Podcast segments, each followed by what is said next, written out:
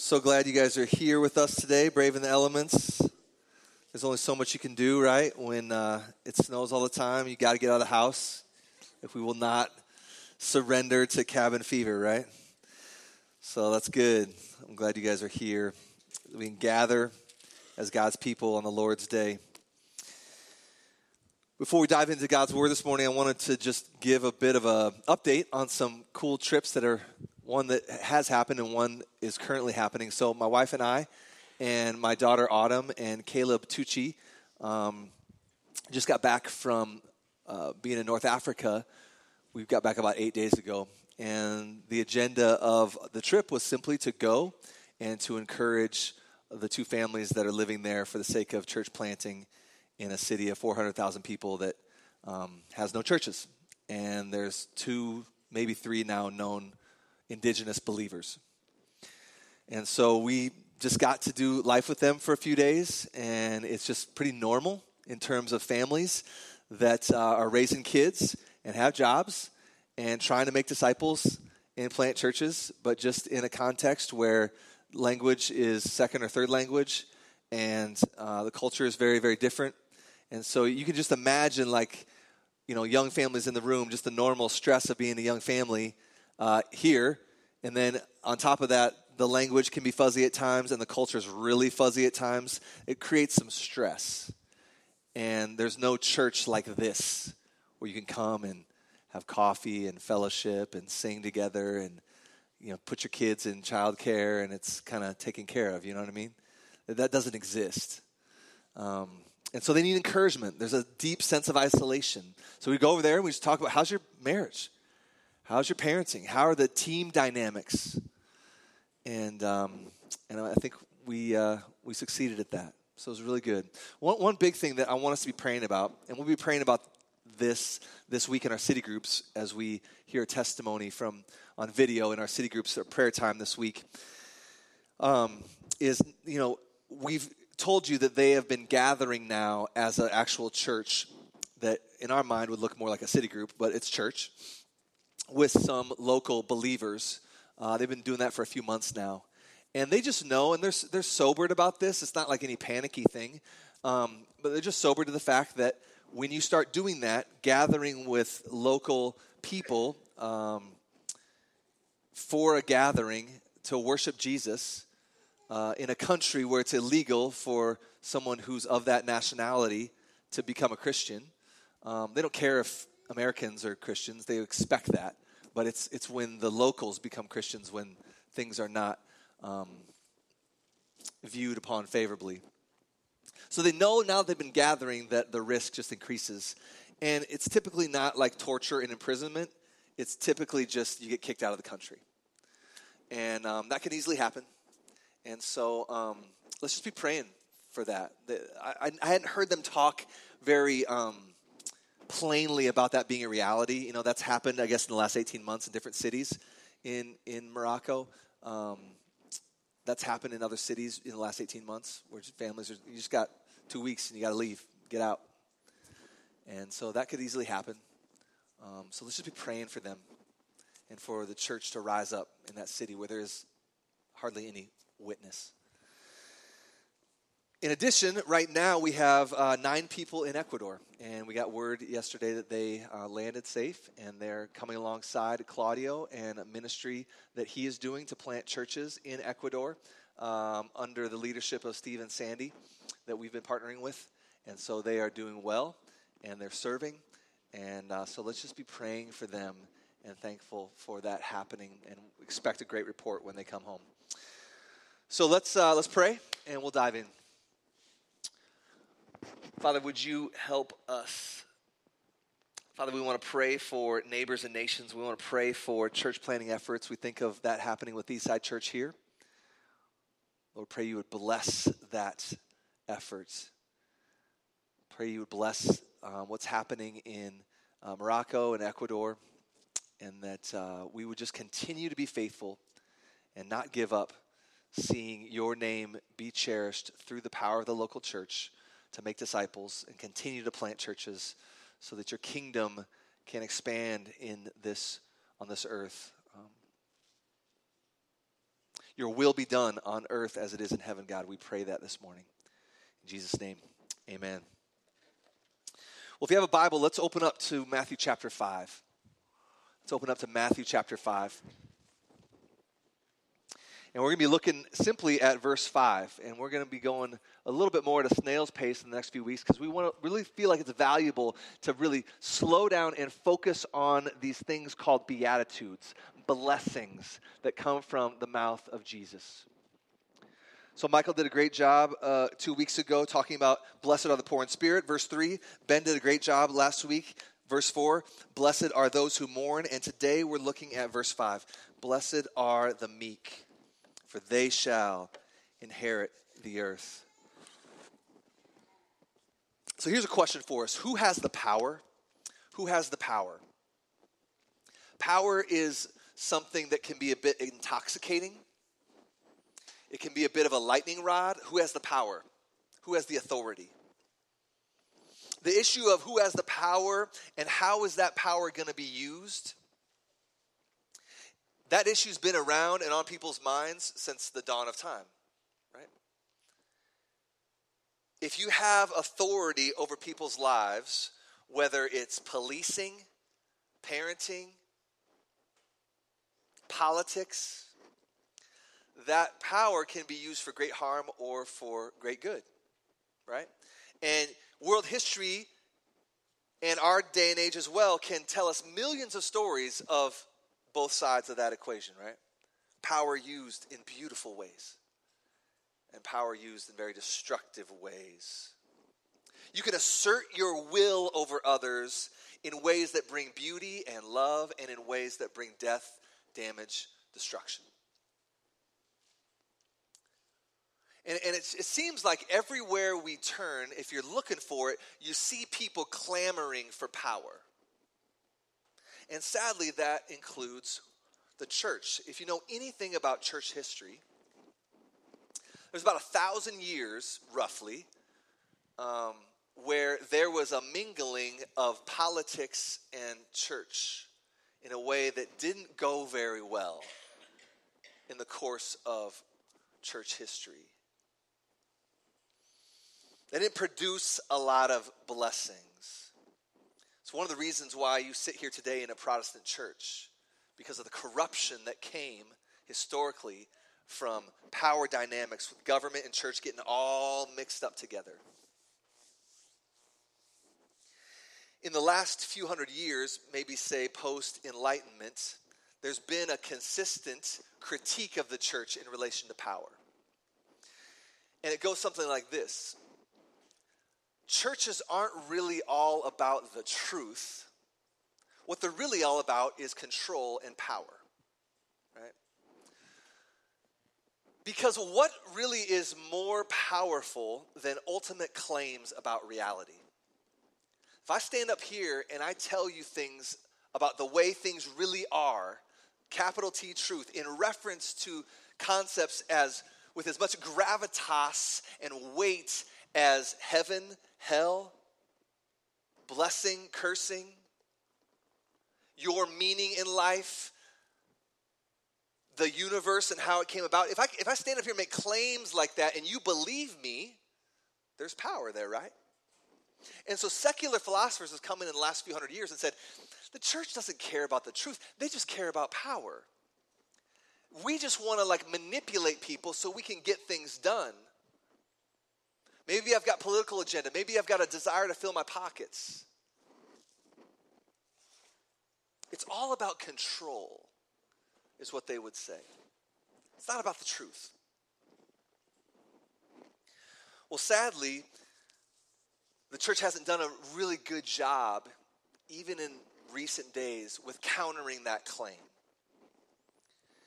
And, and it really grieves me that in my 20 years of pursuing ministry and being influenced by high profile people as I seek to um, learn what it means to be a good pastor, I can think of six men in the last five years, men with huge advances from publishing companies to write books, men that have massive influence, huge churches. Like 200 times what's sitting here right now. Amazingly billion dollar budgets. Buildings that are just like airports. For real.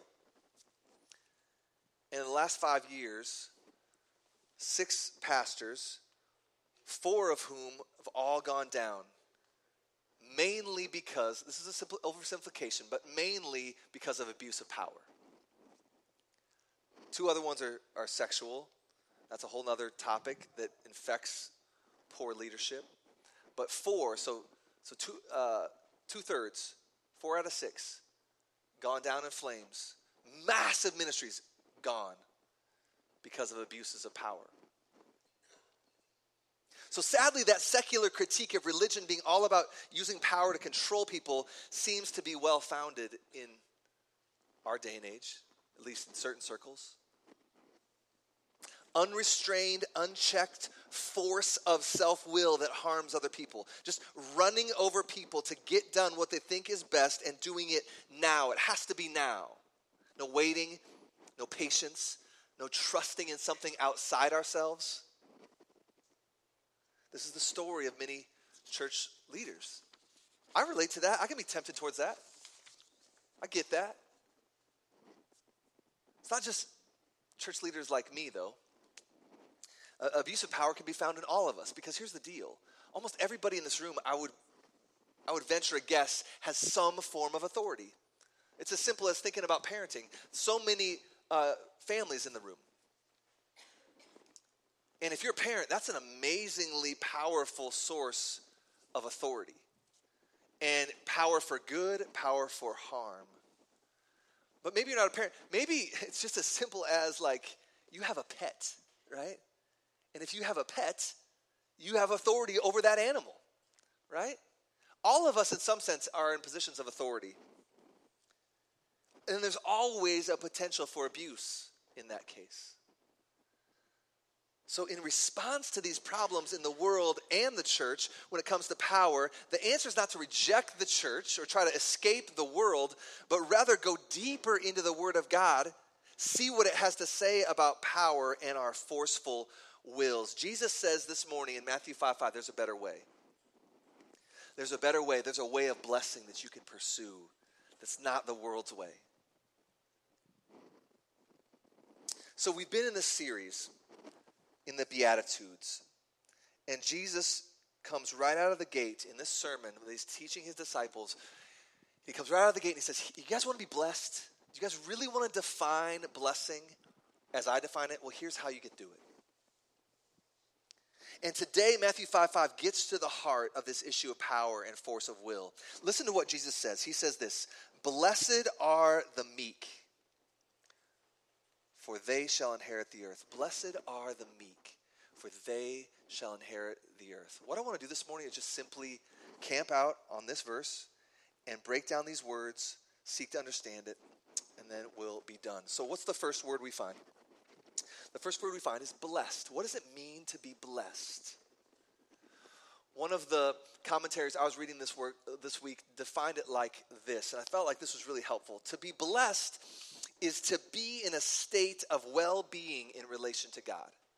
To be blessed is to be in a state of well being in relation to God. Another way to think about it might be those who are blessed have the favor of God upon them. So when you say you're blessing someone, it means to show them favor.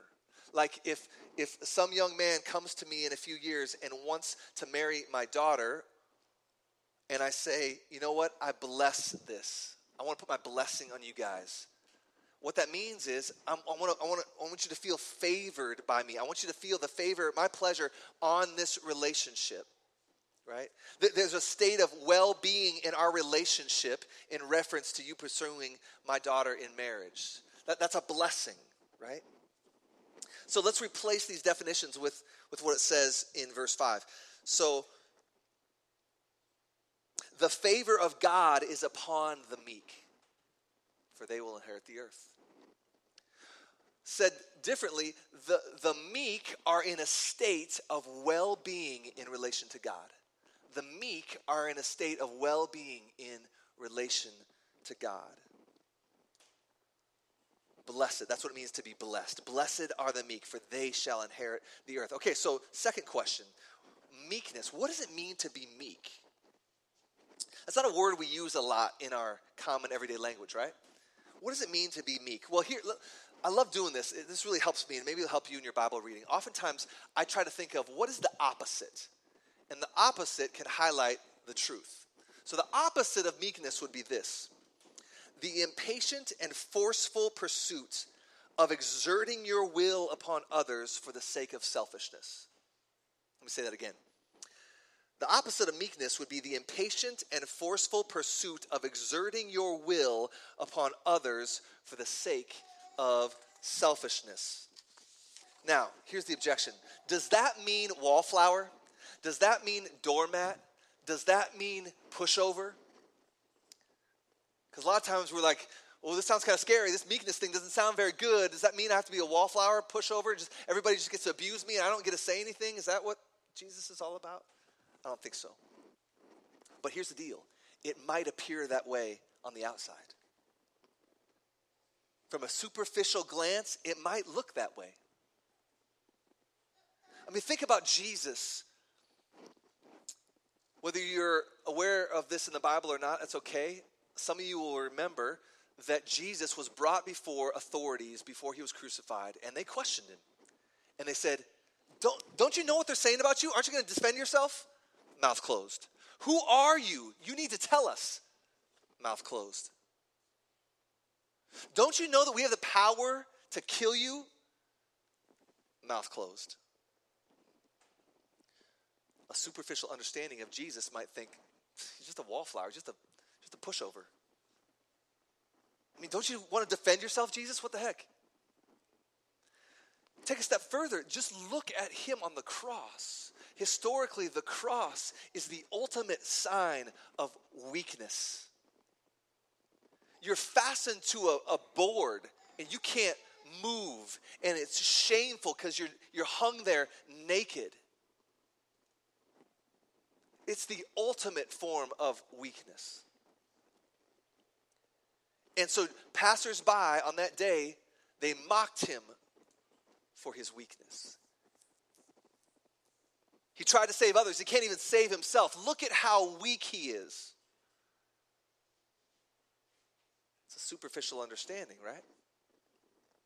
If you know what the Bible's all about, if you know what the gospel's all about.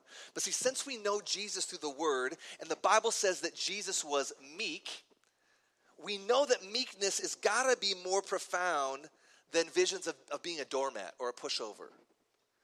Meekness might look like weakness, but it's not. So let's take this into our neighborhood. Let's take this into our experience. Your boss at work speaks really disrespectfully to you. And instead of retaliating or being like super passive aggressive, you continue to respond with respect and, and kindness. If you do that, does that is that weakness? Is that weakness if you behave that way? Your kids don't don't love you in the way that you feel like they should love you. But you continue to love them faithfully and patiently. Is that a display of weakness? Your neighbor, check this out, your neighbor has a dead tree in their yard and it's leaning over your house. And you say to them, Hey, I think you should address this tree because it's going to fall on my house and harm someone or just destroy my house. And then one day there's a storm and it does happen. What's your response? Do you lash out in anger or immediately take them to court and sue them? If you refrain from lashing out or suing them out of a love for God and your witness, is that weakness? If the government doesn't give you what you think you deserve in terms of services or a tax return or something like that, and you're tempted to go on social media and just rage and let everyone know how much of an injustice this is, but you don't out of love for God and a trust in a higher power than the power of the government, and you refrain, is that weakness? See, here's the point learning from Jesus to conduct yourself in a way that shows you trust in God and His provision for you, see, that requires great strength, does it not? See, the world interprets meekness as weakness, but they, they don't know Jesus. They haven't seen Jesus, who's our example. Or, or thought deeply enough about the strength it takes to trust God. See, see, we're free to be meek because we know that God will provide. We trust Him. See, I don't have to be overly aggressive to get my way because God knows what I need and He's going to provide. See how that empowers meekness? Like, I, I don't have to demand my rights because I know that one day God will make all things right. Right? You feel that? See, that, that empowers meekness. The power of God empowers meekness. We're going to continue to unpack that sentence. It's so true biblically. The power of God, not my power, the power of God that I'm trusting in is going to empower my weakness, my meekness. See, all of this is, is so relatable for us, right? When there's something that we want, this is where this is kind of ground zero for, for Matthew 5 5 in our lives. There's something I want. Desires everywhere, right? We all it's just so it's so common, it's unconscious. We have desires everywhere. I want kids that listen and obey me. I want that promotion at work. I want, man, those, these friends, I just really want them to like me and, and think that I'm awesome. I want that, that, that boss to respect me. See, in all of these scenarios, we're tempted to forget about God and think that we're alone in the universe and it's all up to us. And so, what, what does that do? It, it, informs a pace, it informs a gripping, it informs a control, it, can, it informs a tone of voice where I'm tempted to assert my power to make it happen right now. It's got to happen right now. It's all up to me, and I'm going to do it. I'm alone in the universe. It's just me. Faster, now, more effort. And hear me, there's a time to get after stuff, there's a time to exert effort, right? But here's the deal so often in these scenarios, I forget that God has promised to provide all I need, right? His will is working on my behalf. So here's the deal I can calm down. That's, that's kind of getting to the heart of it. I can calm down and put the ferocious assertion of self aside and trust Him. Now, why would I say I'm free to do that? Because the Bible is full of promises that empower that. Let me just give you one. This is one of the most precious promises in all the Bible. Romans 8:32. He who did not spare his own son, but gave him up for us all. Okay, so what does that say? What that says is God provides. God, you see it? He didn't spare us, he didn't hold back. He didn't like just selfishly keep love and salvation to himself. No, no, no. He he didn't spare him. He gave our God is a, a God of generosity. He did not spare his own son, meaning God provides for sinful people who bear who, who, who might be called to bear the wrath of God all on their own for their sin. And, and, and God said, No, there's a better way. I'm going to provide a way of salvation. I'm going to lay down my life for them and bear my wrath in myself in their place. I will provide for this ultimate problem that they all have. So, you see that? That first, that first sentence before the comma, it should just jump off the page and say, My God provides. Period. So, if that's true, and it is, see it? Comma, great rhetorical question that you should ask yourself every single day. Everybody should walk out of this room memorizing this verse. I'm telling you. This will empower you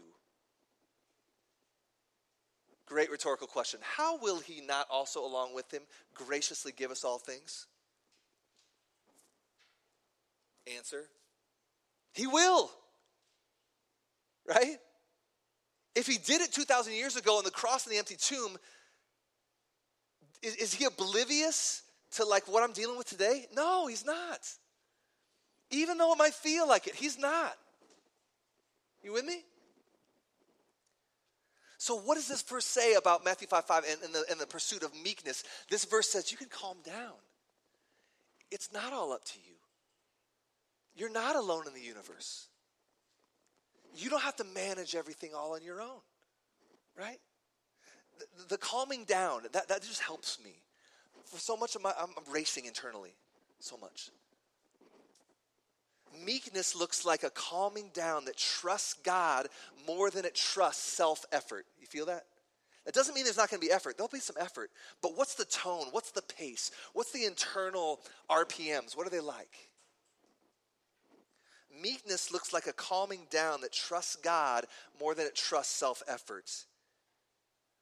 And, and trying to get those things I want through asserting my forceful will that sometimes just runs over people. I'm thinking about myself more than I'm thinking about others. I'm thinking about myself more than I'm thinking about the promises of God. So let's just let's just practice this with an illustration. So you want that promotion at work. And depending on your heart posture, that may be a really, really good thing. Or it might be a really bad thing, depending on your motives. And that's for you to decide. And we can't um, decide that from here. So let's just assume that you want that promotion at work and then the motives are whatever they are. There's a way to pursue that promotion in a way of the world that's dominating and aggressive and demanding that doesn't look like meekness, and there's a way to do it that looks like meekness. So the, the, the first way would be that I want that promotion at work, and I'm to be super manipulating, and I'm willing to run over others or try to like assert myself in a meeting and um, not let others speak before me, and I'm going to be really quick to speak and not quick to listen. You know, I'm gonna do the opposite of, of James 119. And um, I'm gonna try to like do some politicking, you know, because I gotta get this now. I gotta get this now, right?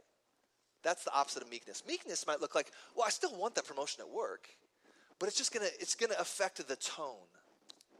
It's gonna affect the pace. It's gonna affect maybe the obsession with which I obsess about how bad I want that it's gonna it's gonna affect um, how much I think about finances. And if I got that if I got that promotion, then I could have all this other stuff. As opposed to no, I know God's gonna provide, and so yeah, it'd be nice to have that other stuff so I could provide for my family better or be more generous at, at church or whatever. But you feel the difference? The, the, the meekness route is probably going to be a lot more prayerful because I trust you, God. And that, that, that prayerfulness is going to look like a calming down because it's not all up to me. Right? It's more calm, mild, humble, patient. It's not overly intense. Okay? See, where does this power to pursue the promotion with meekness come from? It just comes from Romans 8:32. It's not all up to me. God provides. I'm free to calm down. God's promises are true. I don't have to be all wound up and controlling. God's going to provide. Uh, we trust Him more than our abilities to control the situation. You feel that? So, so here's, here's the deal meekness is not weakness. To have this kind of faith takes great strength, and that's empowered by the Holy Spirit alive in you. So if you're feeling like you're lacking in that this morning, of the power to pursue meekness, just ask. Say, Lord, would you give me more of your Holy Spirit? And he promises, Luke 11, 11 through 13, that as a good father loves to give good gifts to his kids, man, our Heavenly Father loves to give the gift of the Holy Spirit to those who ask him. So, man, if you feel weak in this area, just cry out to the Lord. Say, Lord, would you give me more trust in your promises so that I can pursue meekness?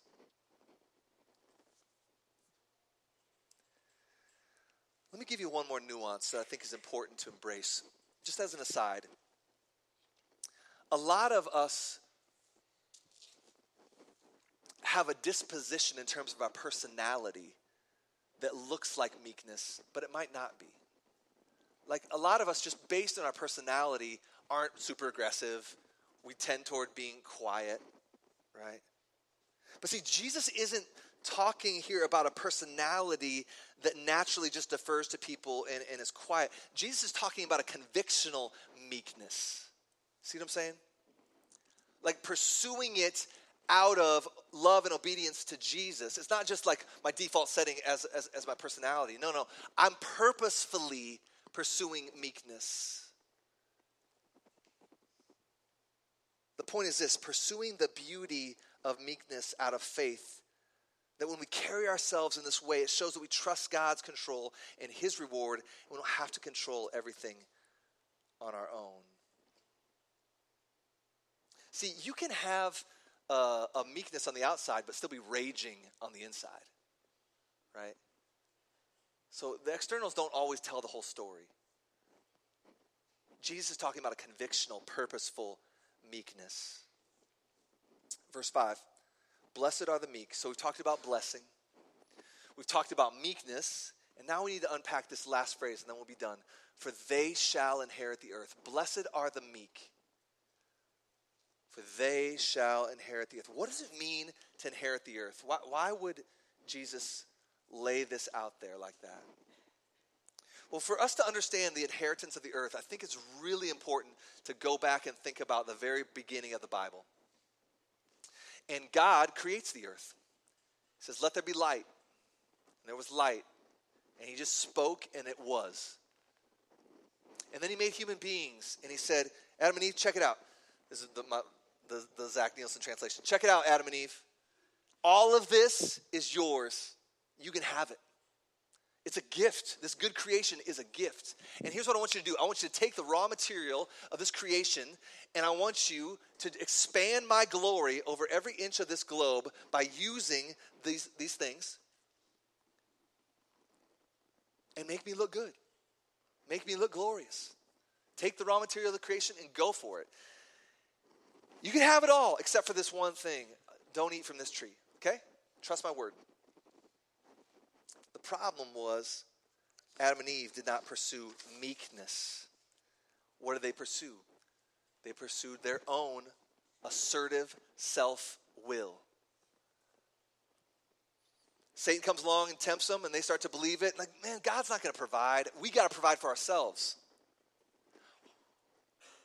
There's all this good stuff in the whole world except for this one tree, and and man, we want that too. And God's really, you know, what, He's holding out on us. He's threatened by us. And I think we need to exert our self will and just take, even though He said not to. What does He know? We know better. They didn't wait, they wanted to be in control. They disregarded God's promise in favor of lies from the enemy to control the situation with their own assertive self will. They asserted themselves over God and his promises. You see that? And as a result, what happened? They lost their inheritance. It was shattered and broken and cursed, kicked out of this good place that God has given them. Their inheritance was shattered.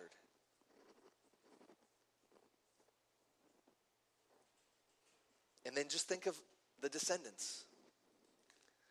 Think of world history and whatever high school class you took, you've heard some names. You've heard of Alexander the Great. You've heard of Attila the Hun. You've heard of Napoleon. You've heard of the Roman Empire. I mean, if you think about world history, what is it a story of? In some sense, it's a story of people dominating each other, conquering each other, imperialism.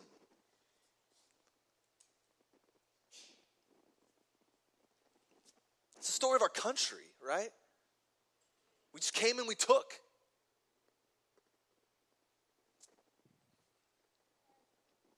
It's the assertion of self will.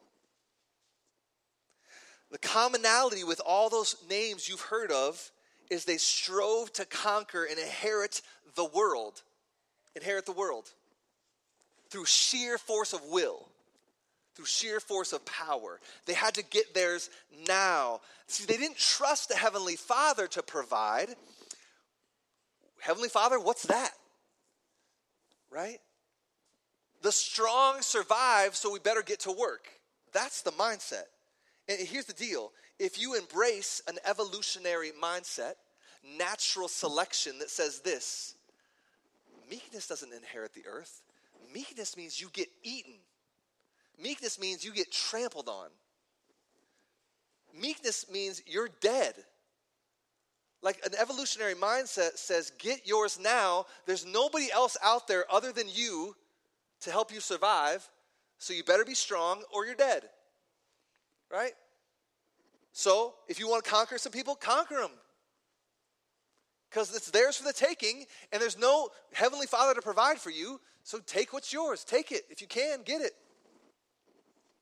That's the, the secular worldview, that's where it leads. If we're just a cosmic accident with no transcendent purpose or meaning, then meekness is foolishness. You see that? But see, Jesus goes to war with that mindset, with evolutionary thinking, natural selection that says you have to get yours now, don't wait. Jesus says you can wait. You see that? You see the waiting in this verse? You can wait. And look to me, I'm the example of waiting. That's what Jesus says to us this morning. You can trust me. I get it. I get what waiting is like. Waiting on a cross, that's hard. I get it. Let's watch Jesus in, in the Word this morning. This is, I think this is a, there's a lot that the Bible says about meekness that we did not get to this morning, but I have to show you this text because it's so powerful. And it's found in 1 Peter. It's the ultimate example of Jesus embodying meekness. It's 1 Peter chapter 2, starting in verse 21. It'll be on the screen. Peter's writing to persecuted church. They're suffering. When it comes to natural selection, they're the prey and not the predator. And he writes to this church and says this For to this you have been called. So here's your calling, church. Why? Well, because Christ also suffered for you. So he knows what it's like. He's accomplished something in his suffering for you, leaving you an example. So Christ is our example of meekness. Check it out. So that we can follow in his steps. There's power in looking to Jesus and remembering he goes before us. Verse 22 He committed no sin, sinless, neither was deceit found in his mouth. He never lied. Verse 23 When he was reviled, Jesus, you're a loser. Jesus, you're powerless. Can't you come down from the cross, Jesus? What the heck? When he was reviled, he did not revile in return. He didn't lash out. He had every right to. He didn't. When he suffered, he did not threaten. Man, who's got more artillery to threaten than Jesus? Right?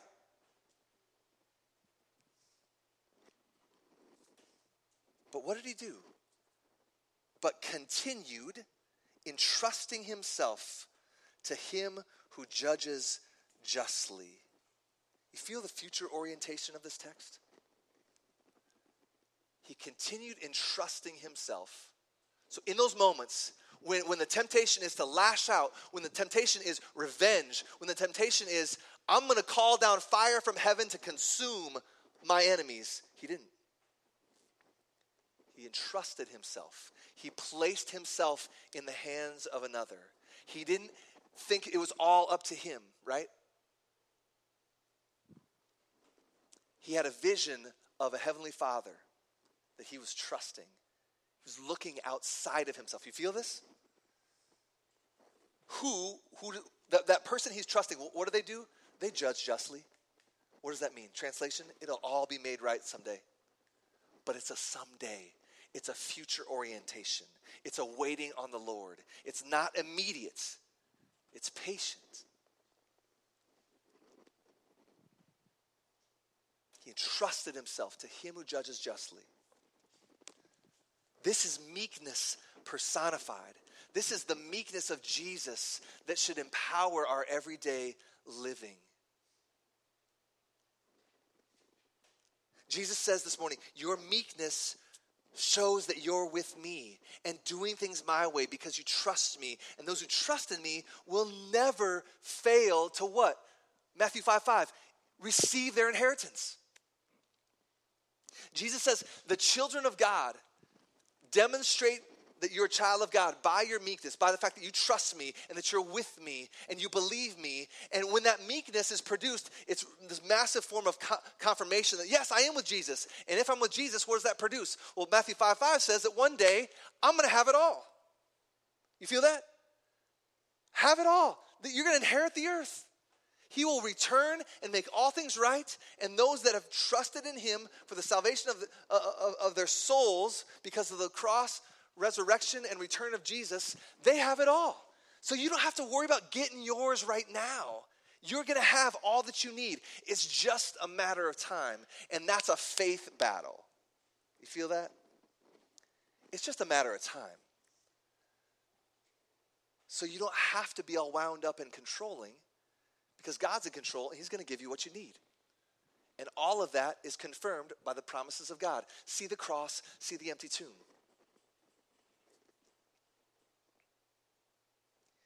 In the end, it is the meek, not the self assertive, who will reign with Christ for eternity. That's what Jesus is saying.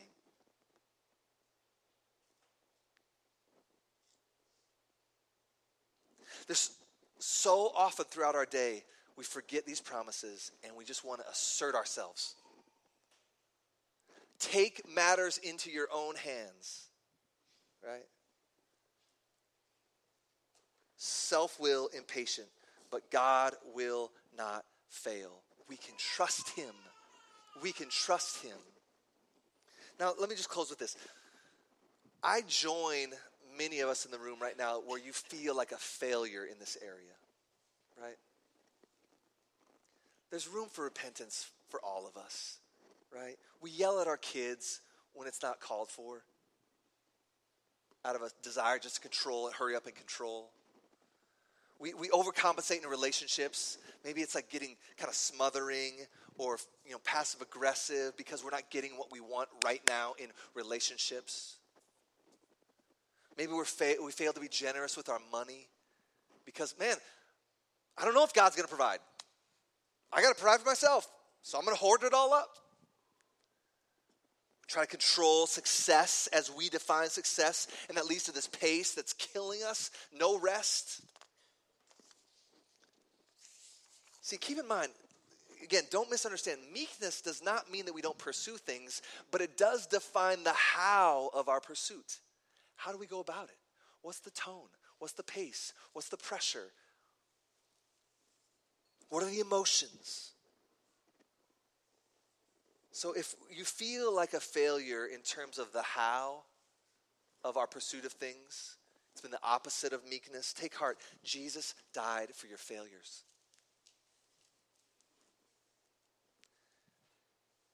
And so we return to the meek one this morning. He doesn't come to slap you around. He comes and he welcomes you and says, Return to me. I am meek, I am gentle and lowly of heart, he says. And I will take your burdens. I joyfully take your burdens upon myself. And you can trust that I can carry them because the tomb is empty. The tomb is empty. So entrust yourself to me. I will judge justly. It's all going to work out. You don't have to fight for your rights because I make all things right and you'll have rest for your souls. Let's pray.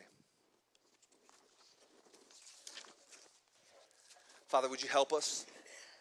May the truth of your word um, be made manifest in our lives. And we ask for this by the power of your word and your spirit today and every day. In Jesus' name, amen.